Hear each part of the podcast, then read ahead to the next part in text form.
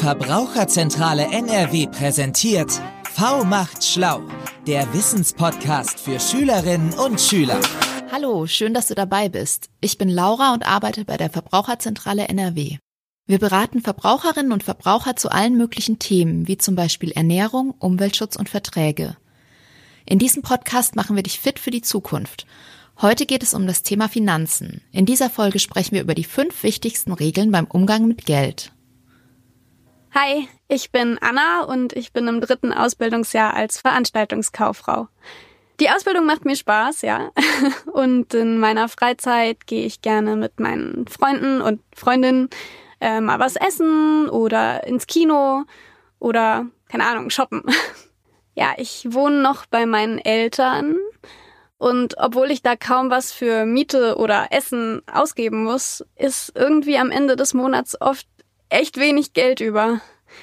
Nach der Ausbildung hoffe ich natürlich, dass ich eine feste Stelle bekomme und dass ich dann auch ausziehen kann, denn ich weiß nicht, mit meinen kleinen Geschwistern und meinen Eltern zusammenwohnen, das ist mittlerweile nicht mehr so meins, ehrlich gesagt. Ich habe mich letztens mit einer Freundin unterhalten und äh, da ging es darum, dass wir beide irgendwie voll Angst vor dieser äh, Verantwortung auch haben. Und äh, das beschäftigt mich schon, muss ich sagen. Und deswegen glaube ich, jetzt ist langsam so die Zeit gekommen, wo ich mich mit meiner finanziellen Zukunft auseinandersetzen muss. Regel Nummer eins: Mach dir einen Plan. Ja, das klingt gut, aber irgendwie klappt das noch nicht so richtig.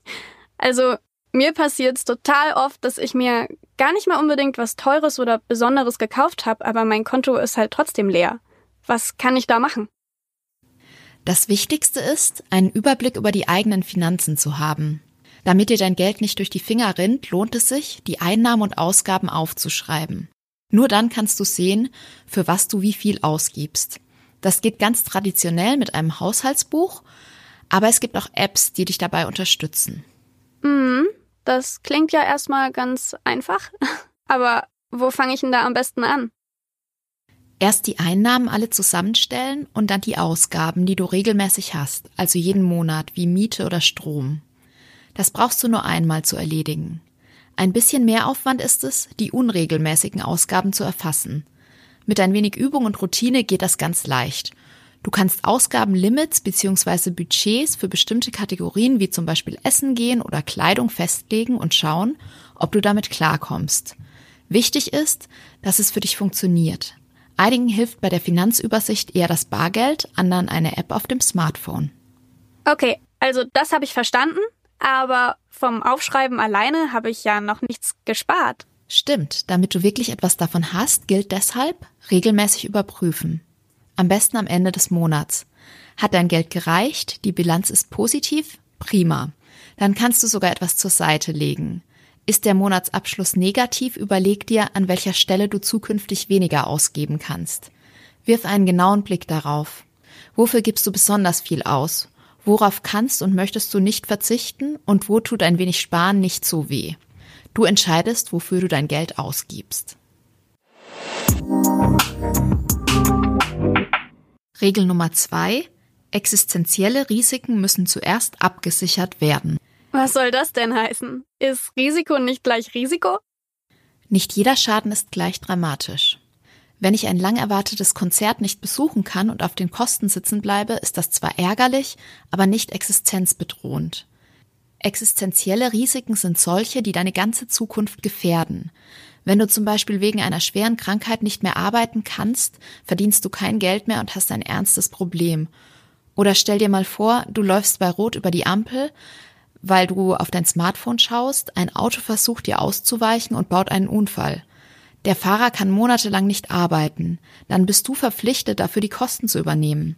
Solche Schadensersatzansprüche können dich finanziell ruinieren. Oh Gott, das klingt ja furchtbar. Aber was kann ich denn dagegen tun? Du solltest dich gegen die größten Risiken versichern. Die wichtigste Versicherung überhaupt ist die private Haftpflichtversicherung. Die rettet dich bei Schadensersatzansprüchen. Natürlich nur, wenn du nicht mutwillig etwas zerstörst oder so. Solange man noch im Studium bzw. Ausbildung ist, sollte man prüfen, ob die eigenen Eltern eine Haftpflichtversicherung haben, bei der man weiterhin für die Dauer der Ausbildung bzw. des Studiums mitversichert ist. Geht das nicht, braucht man einen eigenen Vertrag. Verstehe. Also angenommen, ich habe einen Unfall verursacht und ich habe eine Haftpflichtversicherung, dann zahlt die die Krankenhaus und die Folgekosten für den Autofahrer, dessen Unfall ich verschuldet habe. Mhm. Das wäre wahrscheinlich sonst echt teuer geworden. Aber was ist denn, wenn ich selber einen Unfall habe und zum Beispiel nicht mehr arbeiten kann? Sobald du Geld verdienst, ist es sinnvoll, eine Versicherung gegen Berufsunfähigkeit abzuschließen. Damit sicherst du dein Einkommen, wenn du nicht mehr arbeiten kannst. Die BU ist zwar ziemlich teuer, aber je früher man sie abschließt, desto günstiger und vorteilhafter ist sie zu bekommen. Und grundsätzlich gilt, erst absichern, dann sparen. Wenn du also nur wenig Geld zur Seite legen kannst, ist es wichtiger, diese Risiken abzusichern, als zum Beispiel einen Sparvertrag zu bedienen. Aber jeder braucht einen Notgroschen. Regel Nummer drei. Jeder braucht einen Notgroschen. Notgroschen? Das sagt meine Oma auch immer. Soll ich mir jetzt einen Sparstrumpf kaufen? Wo du das Geld hinlegst, ist eigentlich egal. Hauptsache, du kommst an deinen Notgroschen schnell ran.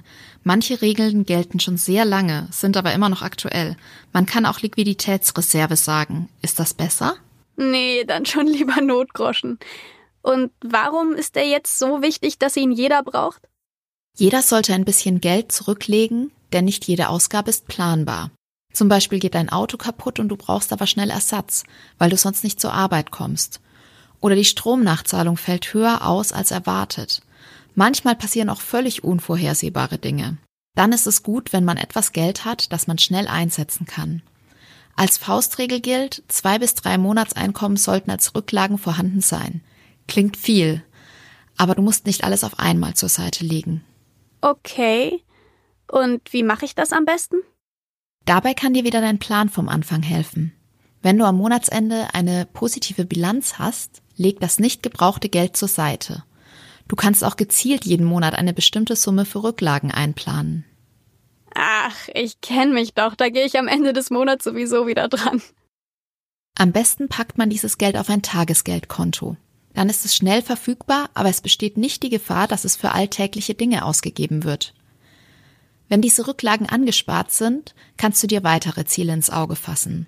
Ob es um den nächsten Urlaub geht, wie bei dir um die erste eigene Wohnung, das erste eigene Auto, den Wunsch nach einer späteren Familiengründung oder den Erwerb der selbstgenutzten Immobilie, ohne selbst erspartes Kapital wird die Erfüllung schwierig oder gar unmöglich.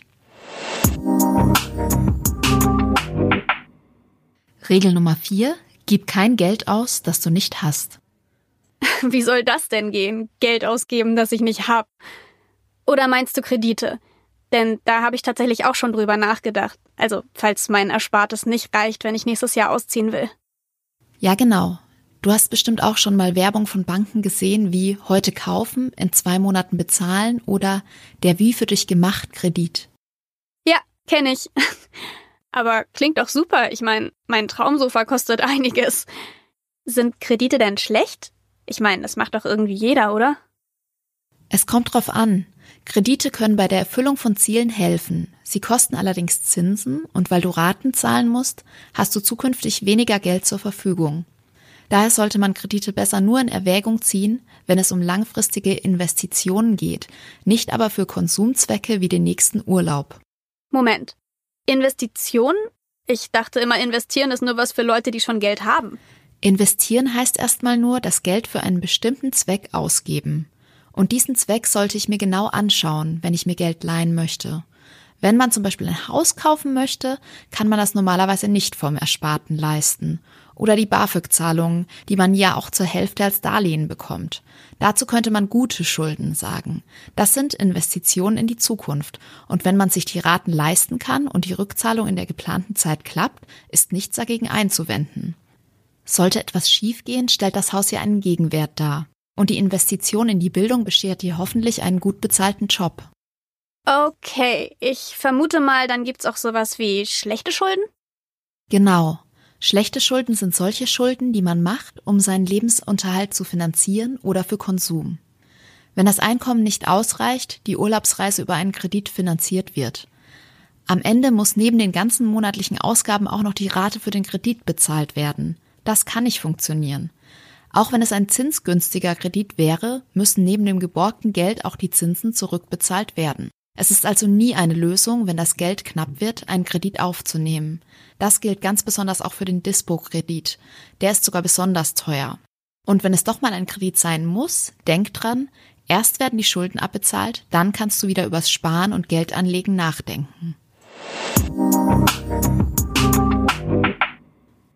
Regel Nummer 5. Werde dir über deine Ziele klar. Also erstmal muss ich meine Ausbildung fertig machen. Aber dann kann's losgehen. Wohnung, Urlaub. Auf jeden Fall will ich genug Geld haben. Wie komme ich eigentlich schnell an Vermögen? Bevor du dein Geld anlegst, solltest du dir über deine Ziele klar werden. Was willst du erreichen? Eigenheim, Studium, Familiengründung? Willst du Sicherheit oder Rendite? Je mehr Risiko, desto höher können die Erträge ausfallen. Risiko ist also nicht etwas, was per se schlecht ist. Und Sicherheit hat ihren Preis. Die Erträge sind dann einfach geringer. Derzeit kann man mit dem Tagesgeldkonto oder dem Sparkonto gerade noch einen Inflationsausgleich schaffen, also die Kaufkraft des Geldes erhalten. Entscheidend ist es daher, das Risiko so zu dosieren, dass man sich damit wohlfühlt. Es darf keine bösen Überraschungen geben, wenn die Aktienmärkte mal wieder Kapriolen schlagen. Die Höhe möglicher Verluste sollte dir klar sein und du solltest damit umgehen können. Wenn du das entschieden hast, ist schon viel gewonnen. Je nachdem suchst du dir dann das passende Produkt. Dafür gibt's ja zum Glück Experten. Da lasse ich mich lieber beraten. Aber Vorsicht! Blindes Vertrauen in sogenannte Finanzexperten kann teuer werden. Manche Empfehlung sichert dem Anbieter eine gute Provision, ist für dich aber nicht optimal. Je mehr du für den Finanzexperten und das Produkt zahlst, desto weniger kommt natürlich für dich raus. Schau also genau hin. Die Kosten sind sicher, die müssen immer bezahlt werden, während Zinserträge und positive Kursentwicklungen oft ungewiss sind. Gute Informationen findest du bei unabhängigen Stellen, wie zum Beispiel Stiftung Warntest oder auch bei uns. Okay, das klingt anstrengend. Aber ich sehe schon, damit muss ich mich wohl beschäftigen. Aber wenn ich mich dann für eine Geldanlage entschieden habe, dann brauche ich doch eigentlich nur noch einen Dauerauftrag einrichten und kann mich zurücklehnen, oder? Auf jeden Fall bist du dann ein ganzes Stück weiter. Ständiges Wechseln ist nicht sinnvoll. Aber Ziele ändern sich schon mal, das Leben ändert sich. Kontrolliere regelmäßig, ob die Richtung noch für dich passt. Und wenn nicht, ändere es. Such dir Hilfe, wenn es nötig ist. Hauptsache, du fängst früh an und kümmerst dich um dein Geld. Und eins noch. Finger weg von undurchsichtigen Anlagen. Schließ keine Verträge, die du nicht verstehst. Frag nach und lass dir erklären, was du nicht verstehst. Welche Kosten habe ich zu erwarten? Wie hoch ist das Risiko? Gibt es vergleichbare Angebote? Meide Produkte, bei denen du dein Geld komplett verlieren kannst. Geh keine unnötigen Risiken ein und vergleiche Angebote. Das gilt übrigens genauso für alle anderen Verträge. Lesen, abwägen, ob alles klar ist und erst dann unterschreiben.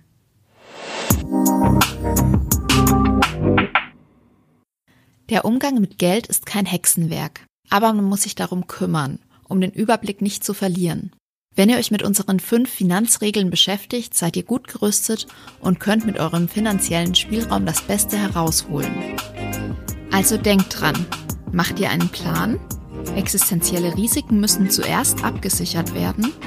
Jeder braucht einen Notgroschen, gib kein Geld aus, das du nicht hast und werde dir über deine Ziele klar.